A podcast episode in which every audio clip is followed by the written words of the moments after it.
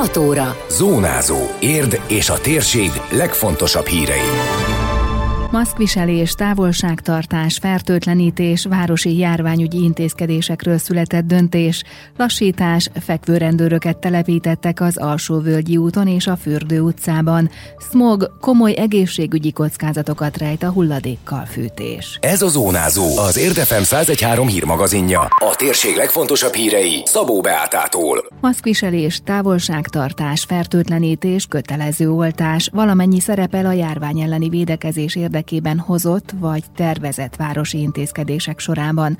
A polgármester és a jegyző közös utasítást adott ki a polgármesteri hivatal dolgozói számára, valamint felkérést az önkormányzathoz tartozó cégek, intézmények vezetői részére, hogy ők is tegyenek hasonló intézkedéseket. Az ügyfelektől azt kérik, lehetőleg elektronikus úton intézzék ügyeiket, vagy juttassák el beadványaikat postán vagy a portál lévő gyűjtőládába dobva. A közös helyiségekben és ügyintézéskor elvárják a maszkviselést, a távolságtartást és a készfertőtlenítést, ismertette László Ferenc, a hivatal kommunikációs vezetője. Legalábbis akkor mindenképpen, amikor a, a hivatal dolgozói ügyfeleket fogadnak, és ugyanúgy az ügyfelektől is a jövőben elvárjuk, hogy a házba belépéskor felvegyék a maszkot és az ügyeiket így intézzék. Erre egyébként a portaszolgálaton fel is fogják őket kérni, hasonlóan arra is, hogy fertőtlenítsék a kezüket. Igyekezünk minimálisra csökkenteni az ügyfél fogadás időszakát vagy idejét. Tehát arra kérjük az érdi polgárokat, hogy lehetőleg elektronikus úton intézzék az ügyeiket. Viszont azon ügyfelek számára, akik tényleg csak személyesen tudják elintézni a dolgaikat, azt kérjük tőlük, hogy telefonon kérjenek időpontot, például az anyakönyv vezetőtől, tartsa be a másfél méteres távolságot, amikor hivatalban van, viseljen maszkot, és természetesen fertőtlenítsen.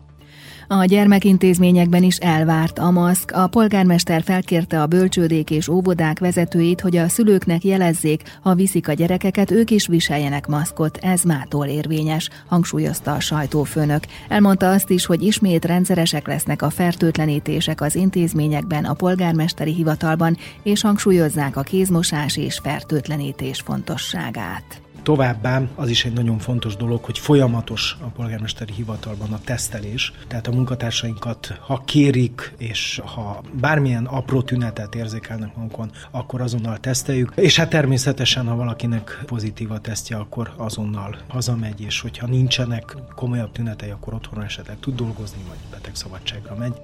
Hozzátette, a legutóbbi teszteléskor nem találtak pozitív esetet. Arról, hogy kötelezővé tegyék-e az oltást, még folyik az adatgyűjtés. A hivataltól, intézményeitől, cégeitől kértek átoltottsági adatokat, ez is szempont lehet a döntés előkészítésekor, közölte László Ferenc. Itt többek között a mai nap például Merkeli Béla professzor úrral egyeztetett a polgármester, aki azt javasolta, hogy ezt érdemes megfontolni, megfelelő adatok birtokában. Ezt követ illetően a járási tiszti főorvost, illetőleg magát az országos tiszti főorvost Müller Ceciliát is megkerestük, hogy ért specifikus adatokkal szolgáljon. Tehát egyrészt lássuk, hogy érden milyen a fertőzöttség, hol tart a negyedik hullám, másrészt pedig lássuk, hogy milyen az átoltottság, és nem csak az első, második, de leginkább a harmadik dózist is meg akarjuk nézni. Ezen felül virológusok véleményét is bekértük, illetőleg még várjuk ugye az említett adatokat, ezt követően polgármester úr meg fogja ebben az ügyben is hozni a döntését. Lassítani muszáj. Fekvőrendőröket telepítettek az alsó völgyi út elejére, hogy óvatosabb közlekedésre bírják az autózókat. Több éves probléma oldódik meg ezzel, mondta a terület önkormányzati képviselője. Akkor növekedett meg a forgalom a felső völgyi és alsó völgyi úton, amikor az M7-es törökbálinti lehajtóját átadták, és a strádáról érkezők itt rövidítették le az útjukat. Forgalomszámlálást végeztek, és egy átlagos hétköznapon durván 2500 autó hajtott át a járda nélküli Keskeny utcán. Először 30 kilométeres sebességkorlátozó táblákkal próbálták megfékezni a gyorshajtókat, de nem volt foganatja, nyilatkozta a helyszínen Csornai Romhányi Judit.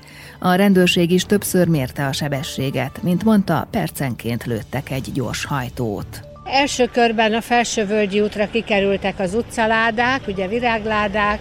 Érezhető volt, hogy jelentősen csökkentette az átmenő forgalmat, de akik ott lefelé közlekedtek, azon bedurvultak, hogy nem tudtak kellőképpen haladni, és itt az Alsóvölgyi úton tombolták ki magukat idézőjelbetéve, és hát most úgy néz ki, hogy ennek is véget tudunk vetni azzal, hogy ezeket a forgalomcsillapító küszöböket sikerült végre megterveztetni, kiviteleztetni, és jelen pillanatban hat darab van lerakva, ilyen próbaszinten, és majd még hatott a jövő héten le fognak rakni az égfi munkatársai. A lakók a visszajelzések szerint elégedettek, a fekvőrendőrök szélessége és a magassága is megfelelő fűzte hozzá.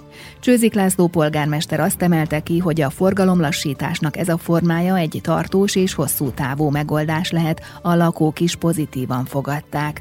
További gyűjtőutakon terveznek fekvőrendőröket telepíteni. És szeretném, hogyha a felsővölgyi út irányába is egy hasonló megoldásról tudnánk alkalmazni, és akkor lényegében a Balatoni úttól juthatnánk el így egészen egy biztonságosabb, forgalomcsillapítottabb, lassítottabb övezeten keresztül a Török Bálinti útig, ami egy nagy közlekedési folyosója érdnek. A város több pontján volt is, folyik is, meg lesz is hasonló jellegű beavatkozás, és azokon a pontokon, ahol a legnagyobb rá az igény, illetve legnagyobb a szükséglet, ott ez megy tovább. Ezt most megvizsgáljuk. Csak az én asztalomon legalább egy tucat megkeresés hever, de azt kell, hogy mondjam, hogy már nem csak a gyűjtőutakról jelentkeznek az emberek, hanem a mellékutcákból is.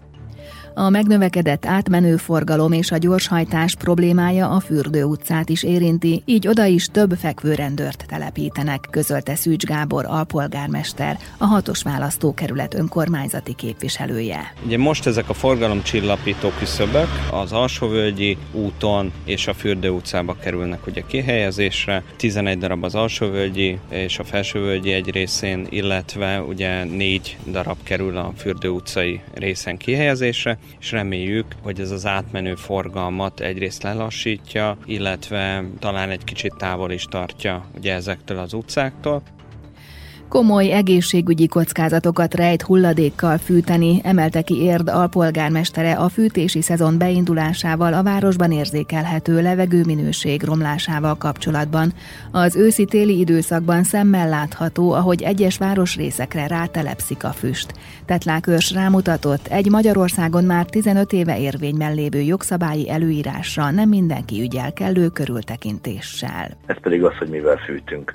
Hát ma Magyarországon, meg egyébként világszerte a kezeletlen fán és a papír kivételével minden más hulladék elégetése tilos. Tehát a kezelt fák, a lakkozott vagy a festett fadarabok, tehát akár egy ajtókeret vagy egy raklapdarab, de bármilyen festett faanyag, kiemelten a rétegetlen, ezek a bútorlapok, a elhasználódott bútoroknak az égetése, ezek elképesztő mennyiségű mérgező vegyületet engednek a levegőbe, illetve a hamuba, amikor a égetésre kerülnek. A építési fa hulladék, ezek a magazin minőségű papírok, ezek a nagyon fényes műanyag hatású papírhulladékok, ugyanígy a műanyagok, a pekpalackok, hát aztán az autogumiról, a használt ruháról, a ronyról, meg a mindenféle olajokról, meg fáradt olajról, meg konyhai maradék olajokról már ne is beszéljünk. Az önkormányzat minden évben igyekszik lakossági tájékoztató kampányt folytatni ez ügyben, hogy minél több lakóhoz eljussanak az információk. Az alpolgármester arra buzdít mindenkit, tegyen bejelentést, ha azt észleli, hogy valaki megszegi a jogszabályt, és nem megfelelő tüzelőanyagot használ. Ez nagyon fontos lenne mindenkinek tudnia, hogy a, ez a fűtés ez elképesztően komoly egészségügyi kockázatokat rejt. Magyarországon még a legoptimistább, ha ezt lehet mondani egyáltalán, hogy az optimista, tehát a legoptimistább becslések szerint is évente 12 ezeren vesztik el az életüket a levegő szennyezettsége miatt. Ennek nyilván egy része az ipari szennyezés, másik része a közlekedés, de a nagyon nagy részét azt a fűtés okozza. És egyébként én személy szerint is mindig arra biztatok mindenkit, hogy amikor azt látja, hogy valami gyanús eredetű füst megjelenik bárhol a városban, vagy pláne amikor érzi a szagát, akkor nyugodtan tegyen bejelentést. Ez nem házmesterkedés, meg nem egymás felnyomása a hatóságoknál, hanem ez közös érdekünk, hiszen az egészségünkről van szó. A bírságot bonyolult képlettel számolják ki, több százezres tétel is lehet magánszemély esetén. Persze nem a büntetés a cél, hanem a megelőzés, közölte az alpolgármester. Több helyen is bejelentést lehet tenni. Aki hatáskörrel rendelkezik, ez a Pest megyei kormányhivatalnak a járási hivatala. Nekik van egy e-mail címük, ez a járási hivatal.érd.kukacpest.gov.hu. Egyébként telefonon munkaidőben, tehát hivatali időben a 23 504 100-as számon lehet bejelentést tenni náluk. Munkaidőn kívül, meg mind, tulajdonképpen minden más esetben a 112-es is érdemes tárcsázni, és a katasztrófa védelem el fog járni ezekben az esetekben. Nagyon indokolt esetben a polgárőrséghez is lehet fordulni, az alpolgármester tájékoztatása szerint nemrég a város több pontján szereltek fel légszennyezettségmérőket. Erről a témáról, illetve a fűtési támogatás igényléséről későbbi adásunkban hallhatnak részletes beszámolót. Időjárás.